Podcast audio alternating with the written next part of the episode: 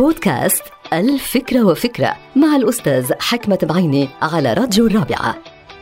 يبدو أنه التفكير النقدي مهم جدا لتحسين علاقاتنا مع الناس، لأنه التفكير النقدي هو تفكير موضوعي يناقش قضايا وأمور عالقة بين الناس من دون أي تمييز، يعني من دون تمييز بينهم، لا على أساس موقعهم الاجتماعي أو وضعهم المالي أو انتماءاتهم الوطنية والعرقية. هو نوع من التفكير المنفتح الذي يرى ويحلل الأمور من كل الزوايا، وبيأخذ بعين الاعتبار وجهات النظر الأخرى، وخاصة وجهات النظر الآتية من ثقافات وشعوب مختلفة. يعني أنه صاحب التفكير النقدي هو شخص منطقي ومنفتح، يحترم من يختلف معه بالرأي، بل وأحيانا يتطابق معه بالتفكير من دون أحكام مسبقة. وهذا ما يجعل من هذا النوع من التفكير أسلوب تفكير حضاري بحل النزاعات بين الأشخاص والمجموعات والدول بشكل سلمي، بعيدا عن التعنت الأيديولوجي والجدل العقيم الذي لا يناقش الأمور إلا من وجهة نظر واحدة، لا تأخذ بعين الاعتبار أي احتمال آخر